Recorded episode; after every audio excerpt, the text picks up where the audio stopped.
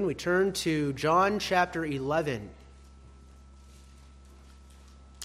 We read the first 46 verses of John chapter 11.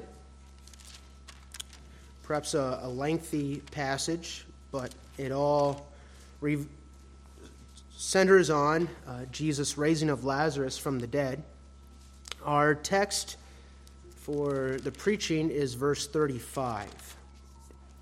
John 11, beginning at verse 1. Now, a certain man was sick, named Lazarus, of Bethany, the town of Mary and her sister Martha. It was that Mary which anointed the Lord with ointment and wiped his feet with her hair, whose brother Lazarus was sick. Therefore his sisters sent unto him, saying, Lord, behold, he whom thou lovest is sick. When Jesus heard that, he said, This sickness is not unto death, but for the glory of God, that the Son of God might be glorified thereby. Now Jesus loved Martha and her sister and Lazarus. When he had heard, therefore, that he was sick, he abode two days still in the same place where he was. Then after that saith he to his disciples, Let us go into Judea again. His disciples say unto him, Master, the Jews of late sought to stone thee, and goest thou thither again? Jesus answered, Are there not twelve hours in the day? If any man walk in the day, he stumbleth not, because he seeth the light of this world.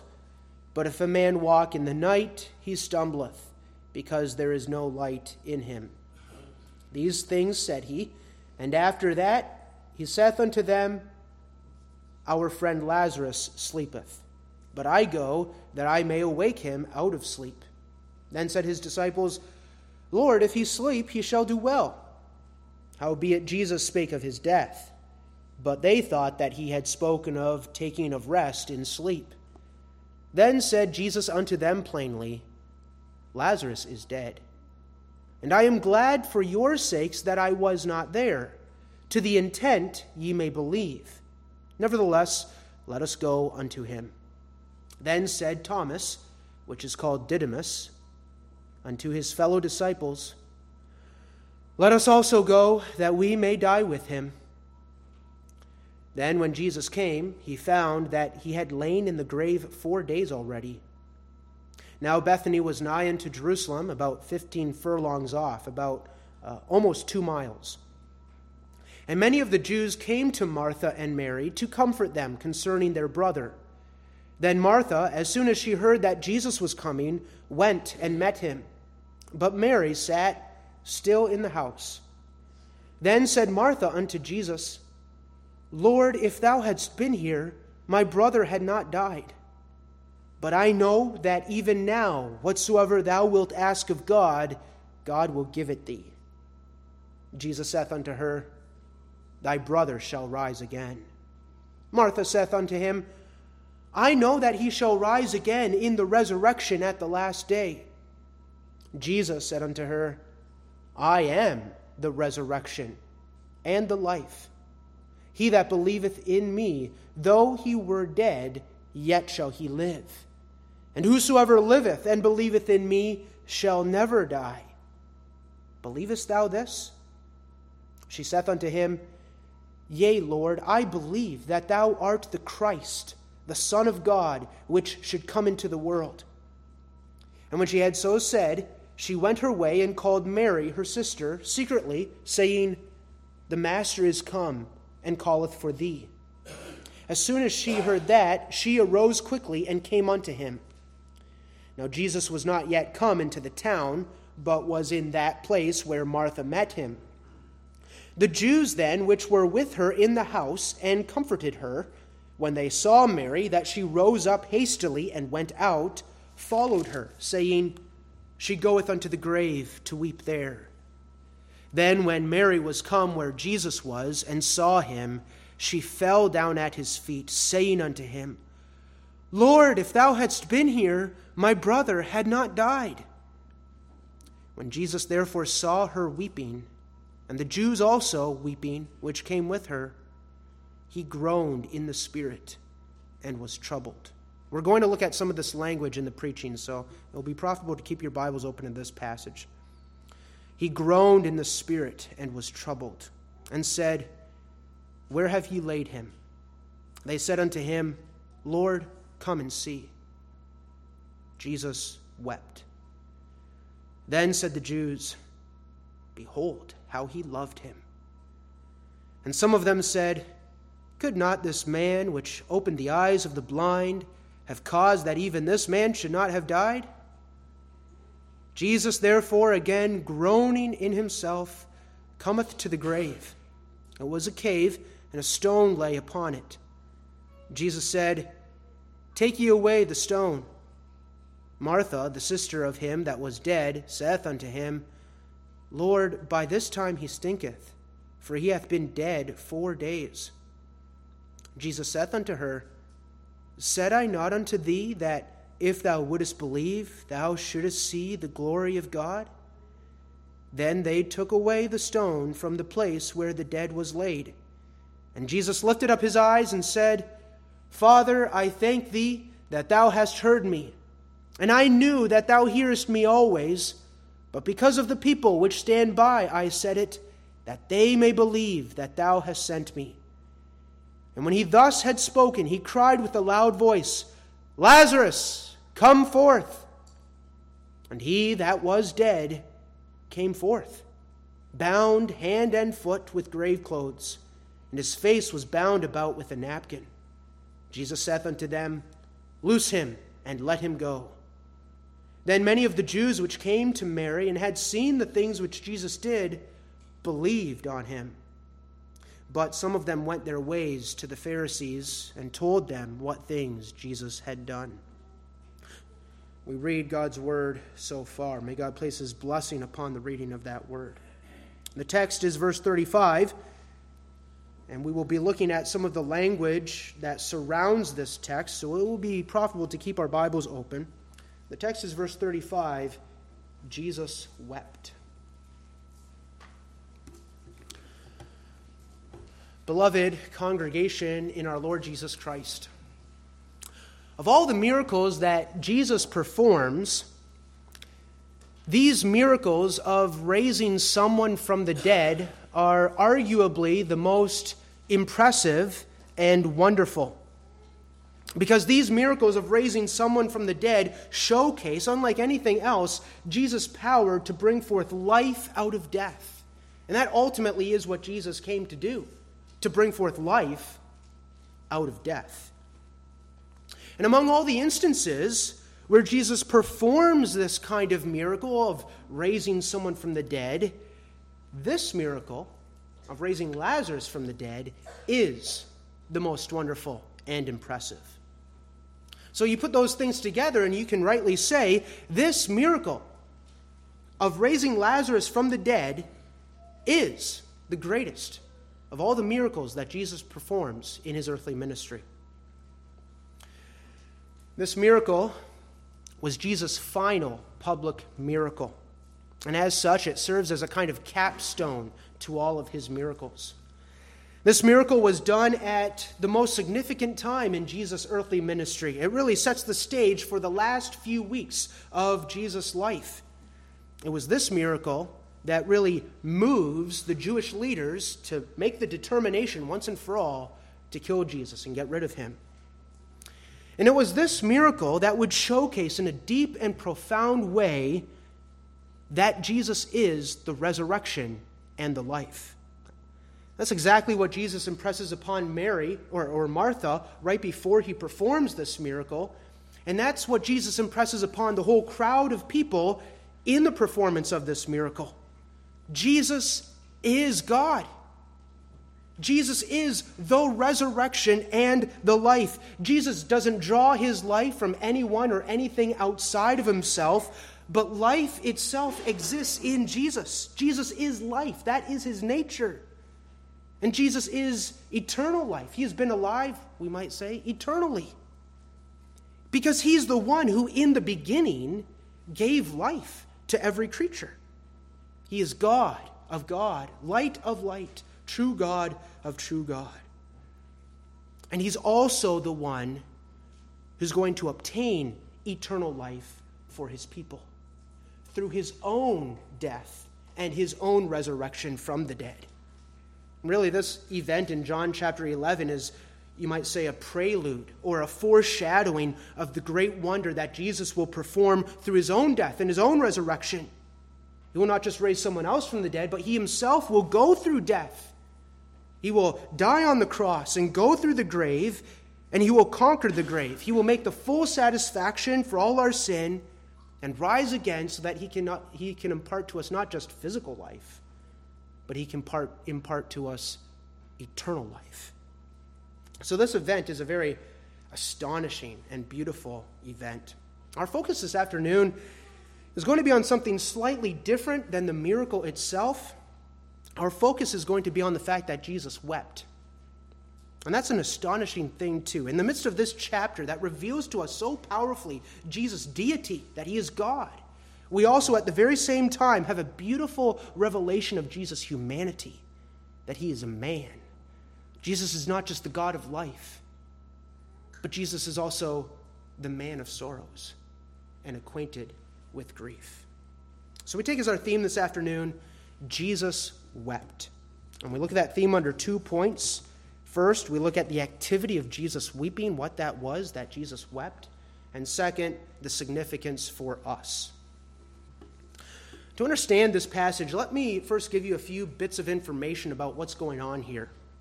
Back in Jesus' day, when a person died, that person would be buried the self same day.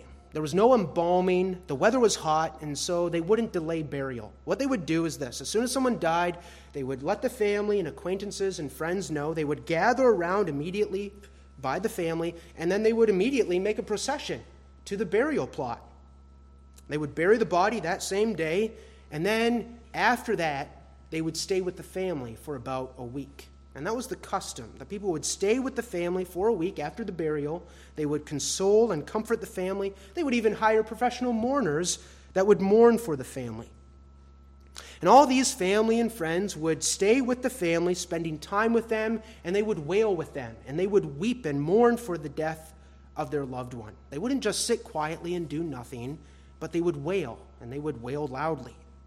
And that was the custom. That was what was expected to be done. Just like we today have our traditions when we have to go to a funeral. Maybe you have the funeral message, then the burial, and then you come back for ham buns, ham and cheese buns, and you have a meal together. That's, that's what they did too, that kind of thing. And then they had these other traditions that they did. I say all of that because this is what is happening when Jesus and his disciples approach the village of Bethany and they approach the house of Mary and Martha four days after Lazarus has died and after he's been buried. The people are still there, you see. They're still mourning with Mary and Martha. And because Mary and Martha and Lazarus were a distinguished family in the village of Bethany, there could have been dozens of people at this time, perhaps even upwards of 100 people at the house when Jesus and his disciples showed up. So Jesus and his disciples come to Bethany. And Martha hears from someone that Jesus is coming, and Martha, as is typical of Martha, she runs out to meet Jesus. Mary stays behind in the house, as is typical of Mary, you might say. Surrounded by her comforters, Martha runs out to meet Jesus. She's probably very emotional. She's mourning still the death of her dear brother. Of course she is. It's only been four days, but that's also what's going on this week. And she says to Jesus, Lord, if thou hadst been here, my brother had not died. You see, she's still grieving over her brother's death. It's still very fresh in her mind. And Jesus tells her that he is the resurrection and the life, and he gives her comfort in the midst of her sorrow.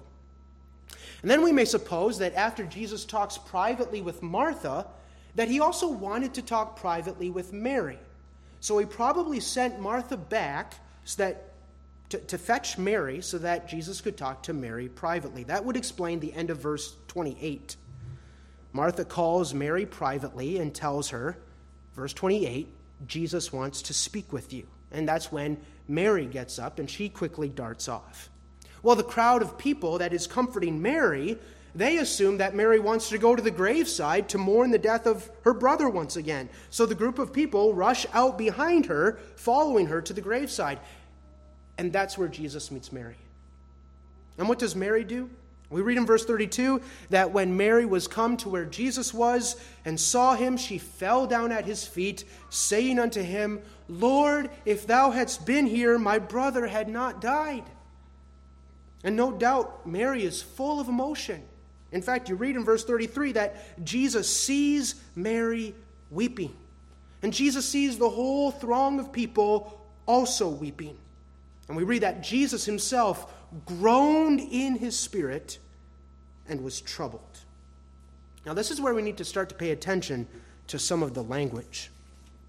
In verse 33, we read that Mary was weeping. When Jesus therefore saw her weeping. And that word for weeping in verse 33 is not the same word that is used in the text in verse 35, where we read that Jesus wept. In verse 33, when it says that Mary was weeping, the word used there is a word that refers to loud wailing. It refers to a noisy kind of weeping. It refers to the act of sobbing. Mary was sobbing, and the people who were with her were sobbing as well. Then in verse 33, we read that Jesus responded to Mary's weeping, her sobbing, with groaning. And that word groaning is also an interesting word. It's a word that has the idea of deep inward emotion. It's the kind of word that refers to a deep inward pain. And in addition, significantly, it has the idea of being burdened with anger. There's the element of anger included in this word. Literally, it's a word that refers to the snorting of a horse. Think of a horse snorting with anger, and you can tell what's inside that horse because the horse is snorting. That's the word groaning in verse 33. It's a word that has the idea of a deep inward moving of indignation and outrage. Then we also read at the end of verse 33 that Jesus was troubled. He groaned in the spirit and was troubled. And that word troubled is another word, and that means to be agitated. It means to be stirred up or irritated. And when you take that word groan, or that word troubled with the word groan, and you put them together, it means that Jesus is stirred up with anger. He's agitated. He's shaking with fury. His anger was one of fury. If we jump down to verse 38, we see that as Jesus approaches the grave, he is still groaning. In verse 38, it's the same word used back in verse 33. As Jesus approaches the graveside of Lazarus, Jesus is burdened with anger indignation, and outrage. We'll get to the meaning of this anger in a moment. But we go back to verse 33. Jesus is groaning in the spirit and was troubled. In verse 34, he asks, Where have you laid him? And those who love Jesus come to him. They, they say, Lord. They call him Lord. And then they say, Come and see. They show him where Lazarus is buried. And then we read the words of the text Jesus wept. And that word wept here in verse 35 is another word. It's a different word. And it's the word that means to shed tears. So it doesn't mean that Jesus was starting to wail with everyone else, but it means that tears started flowing down Jesus' cheeks. Jesus is groaning, Jesus is agitated, and Jesus is silently shedding tears. Now, before we go any further, we should ask the question what is happening here? Why is Jesus behaving this way? And I want to point out especially two things here. First, in this weeping of Jesus, Jesus is showing his great empathy towards Mary and Martha and his empathy towards the people, his people. Those tears going down Jesus' cheek are very striking. They're especially striking when you consider that Jesus already knows how this event is going to turn out. Jesus already knows there's going to be a happy em- ending to the day. Jesus knows he's going to raise Lazarus from the dead. He says that earlier to his disciples. He died so that the Son of Man might be glorified. He knows what's going to happen. But nevertheless, Jesus begins to cry. And he's crying not just over the death of Lazarus, but he's crying because he's entering into the sorrow of Mary and Martha and into the sorrow of his people in this very sad setting. That's astonishing. Now, Jesus, imagine, Jesus could have said, Cheer up, Mary. Cheer up, Martha. It's going to be okay. I'm going to raise Lazarus from the dead. Don't cry, people. Don't cry, everyone. It's going to be okay. But he doesn't do that. Instead, he begins to cry with them. And this is Jesus, beloved. This is God come in the flesh. This is the man who is himself the resurrection and the life. And he's crying with the people. Isn't that amazing? He is fully entering into their grief and their pain, and he is feeling their grief and their pain with them. And it becomes his grief, it becomes his pain, even to the point where he himself is crying with them. If I may put it another way, this is our King, beloved. This is the one who is sitting on the throne right now at the right hand of God, exalted in majesty and glory. This is the one who has the power to do whatsoever he wills, who has the power to crush the head of Satan on the cross, the one exalted over all. And here he is crying. And he's crying because he's feeling the pain of his people, and it's moving him to cry too. In the fullness of his love for his people, he sheds tears of sorrow for them. You see, Jesus knows what it is to feel the pain of death, beloved. And Jesus knows what it is to feel the painful, devastating effects of sin. He has entered into that pain with us. That's the first thing that's going on here. The second thing that needs to be pointed out in this passage is this Jesus is also angry. We mentioned that already. He's groaning in his spirit and he is troubled. He is agitated and he is outraged. Why is he agitated? Well, he is agitated not because of all the people in the crowd who are weeping and sobbing, and perhaps some of them or many of them are just putting on a show. That's not why Jesus is agitated or furious. But he is groaning with outrage and fury because as he looks all around him, he sees the effects of what Satan has done. He sees the effects of sin. You see, as Jesus comes to the graveside of Lazarus, Jesus is witnessing firsthand, very intimately, the wreckage and the carnage caused by sin. And in all of that Jesus sees, he sees the fingerprints of his hated enemy, the devil. And what does Jesus see? He sees death. That's what he sees. And, and death is the object of his wrath.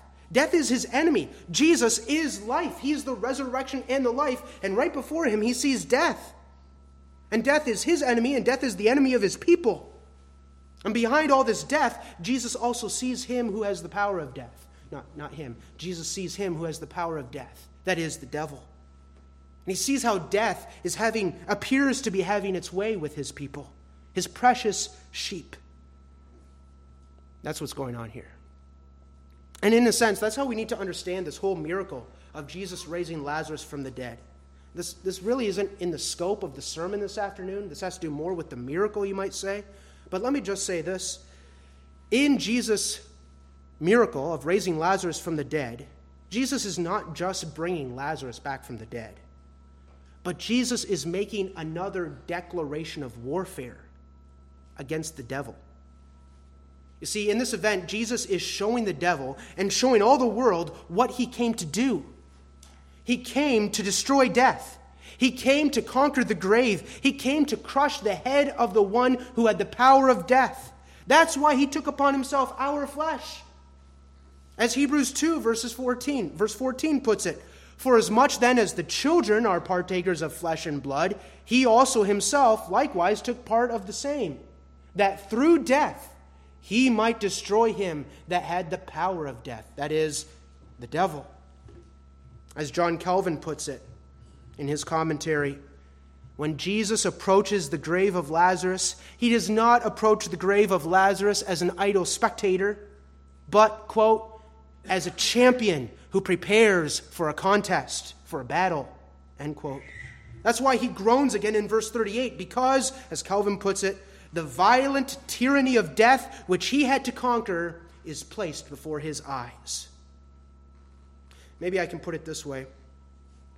And all these emotions that we see in Jesus in this passage, coming across in this passage, what we are seeing is the heart of Jesus as it goes out for the salvation of his people. He feels our sufferings. He feels with us the pangs of death. He feels for himself the sorrows brought upon us by that last enemy, death and the grave. Jesus feels it and Jesus is deeply moved to deliver his people from it. So much does Jesus feel it that his hatred and anger waxes hot against Satan, even as he's shedding tears of sorrow and empathy for Mary and Martha. That's how it's working together. This anger and this weeping at the same time, angry against the devil and sin, having compassion, overwhelming compassion for Mary and Martha. Well, Jesus isn't overwhelmed by anything, but I think you understand the, the expression there. Feeling that, that compassion for Mary and Martha. It is his love for his people that will not allow him to remain indifferent towards their enemies. Isn't that amazing, beloved? Jesus knows what it is to grieve over the reality and the consequences of sin. And Jesus knows what it is to be burdened with outrage over the power of sin as we see that power of sin in our lives and in the lives of others. Jesus knows these things, He feels these things.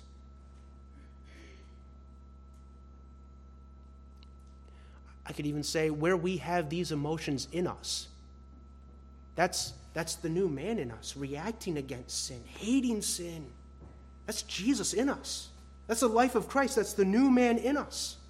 As we ourselves feel these same things as Christians the sorrow over sin, the hatred against the devil and the, the works of darkness, and the sorrow brought on by it.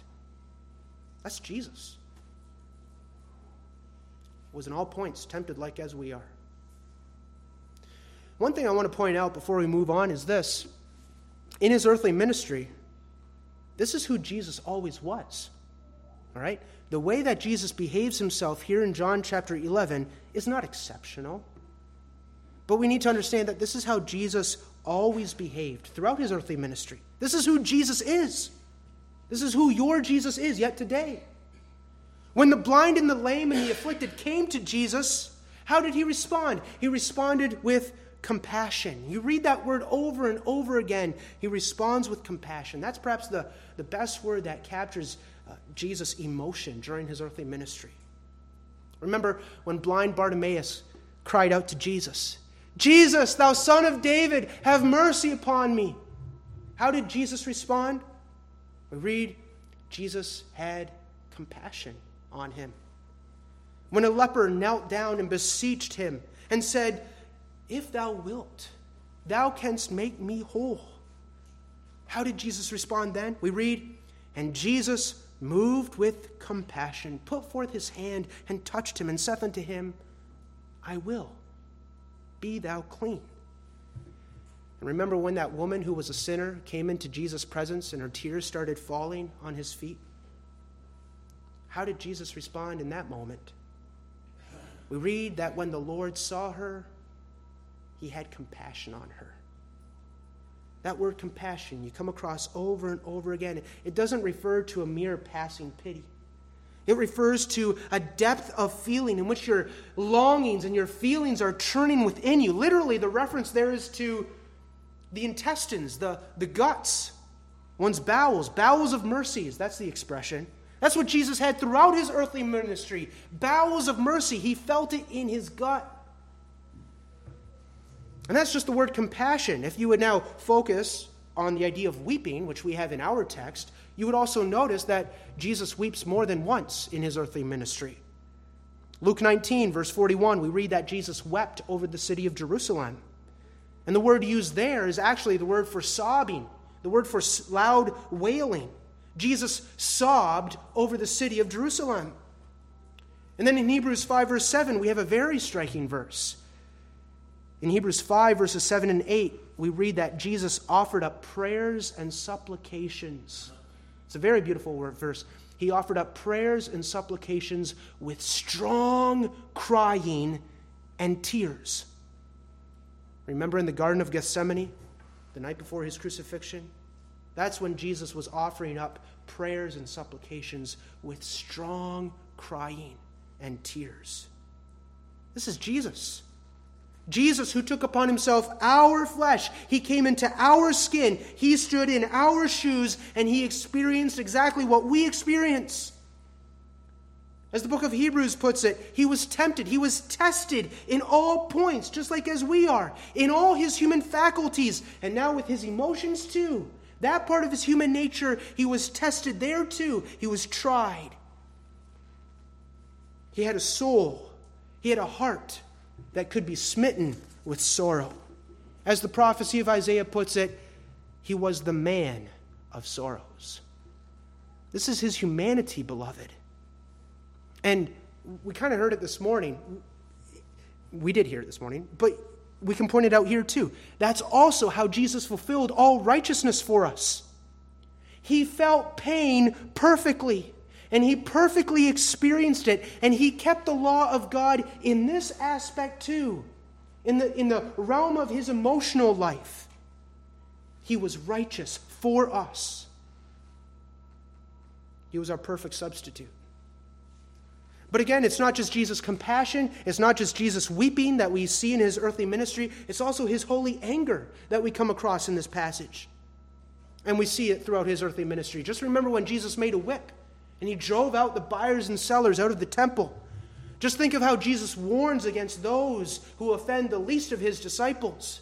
Better that a millstone were, were put, put around their neck and they be thrown into the midst of the sea. Just think of how Jesus spends an entire chapter speaking woes upon the scribes and the Pharisees in Matthew 23. He's angry. He's moved with outrage. He's groaning in his spirit and is troubled. And why? Because he saw how wickedness was oppressing his people.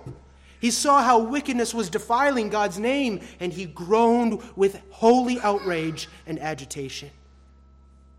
And again, why does Jesus get angry? Because his heart is completely devoted to God, and also because he has perfect, tender compassion for his people. Jesus does not take lightly the sufferings that his people go through. As the onlookers said in verse 36. That's, that's so beautiful too. Then said the Jews, Behold how he loved him. They saw it. Jesus is moved with emotion over the sorrows and sufferings of his people. And so we could say, on the one hand, this is his humanity, right? God come in the flesh. But on the other hand, we could emphasize this is his deity. Because in all these events, who is Jesus but the image of God? The one who is reflecting the heart of God in all these passages.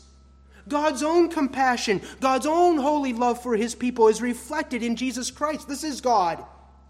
This is God in the flesh, here in John chapter 11.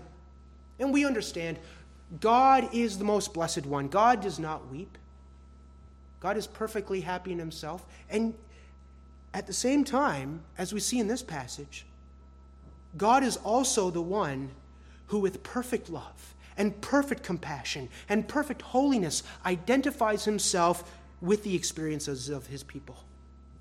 And that's what makes this passage in John chapter 11 so amazing. Yes, here in John chapter 11, we see the power of God on display as God in the flesh raises someone from the dead who was four days in the grave, the greatest miracle of, of his earthly ministry. We see the power of God. But here in John chapter 11, we also see the humanity of God, or, or of Jesus. We see the compassion, put it that way. We see not just the power of God, but the compassion of God on display, touched with the feeling of our infirmities.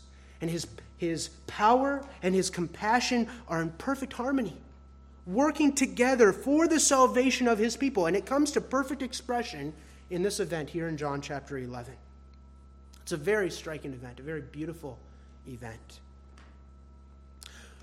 Well, now we should ask the question what does all of this mean for us? Moving now to the second point of the sermon, having looked at Jesus weeping, what is the significance for us?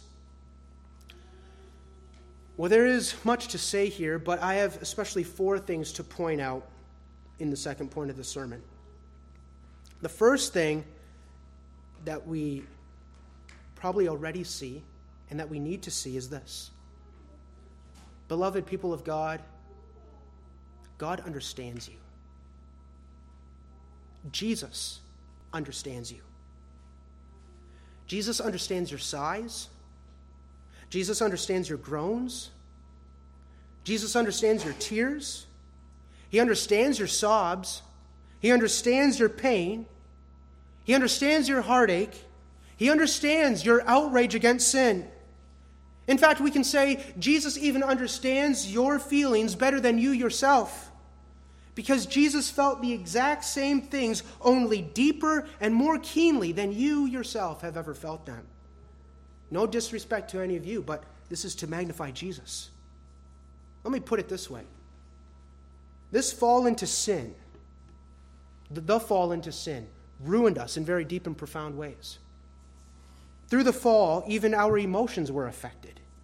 And even though we have been regenerated and we're made new creations in Christ, there is still much in us that is broken and that is damaged. And that's the case even with our emotions. So that through the fall into sin, our emotions have a, a tendency to overreact to things. And at the same time, our emotions can have a tendency to underreact to things.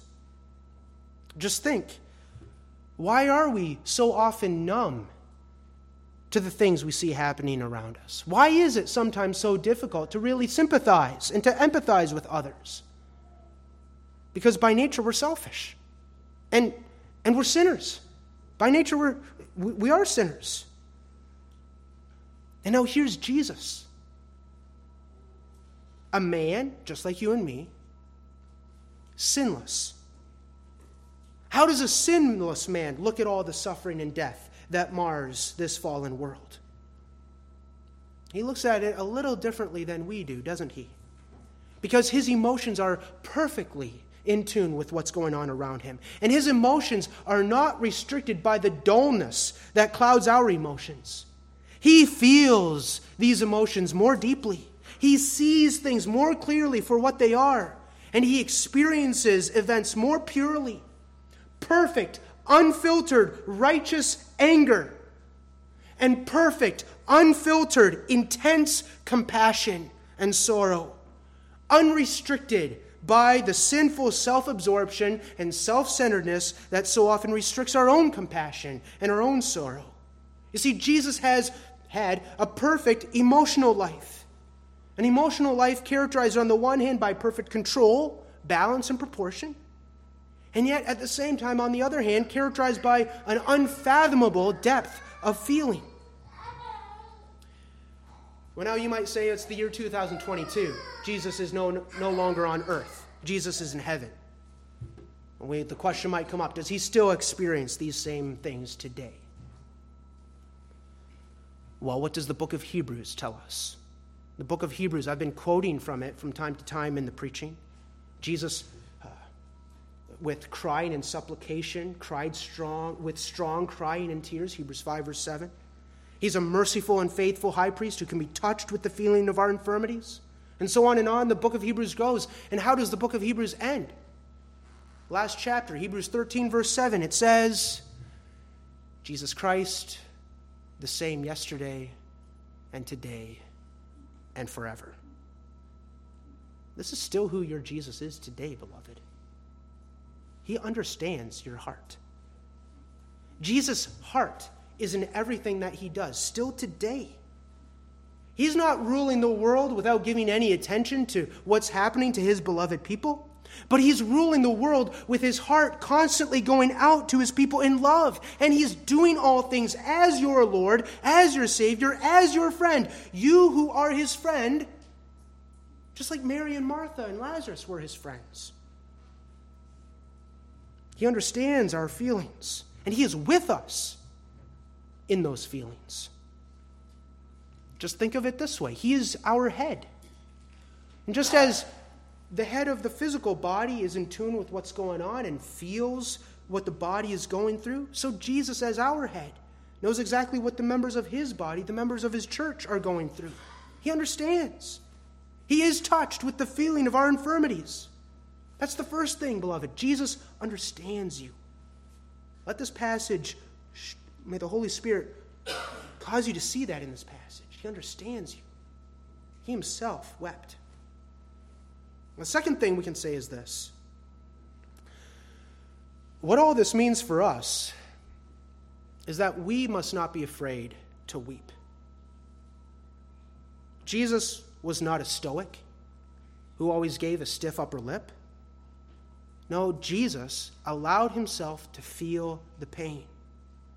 And this is how he honored his heavenly Father in his earthly life.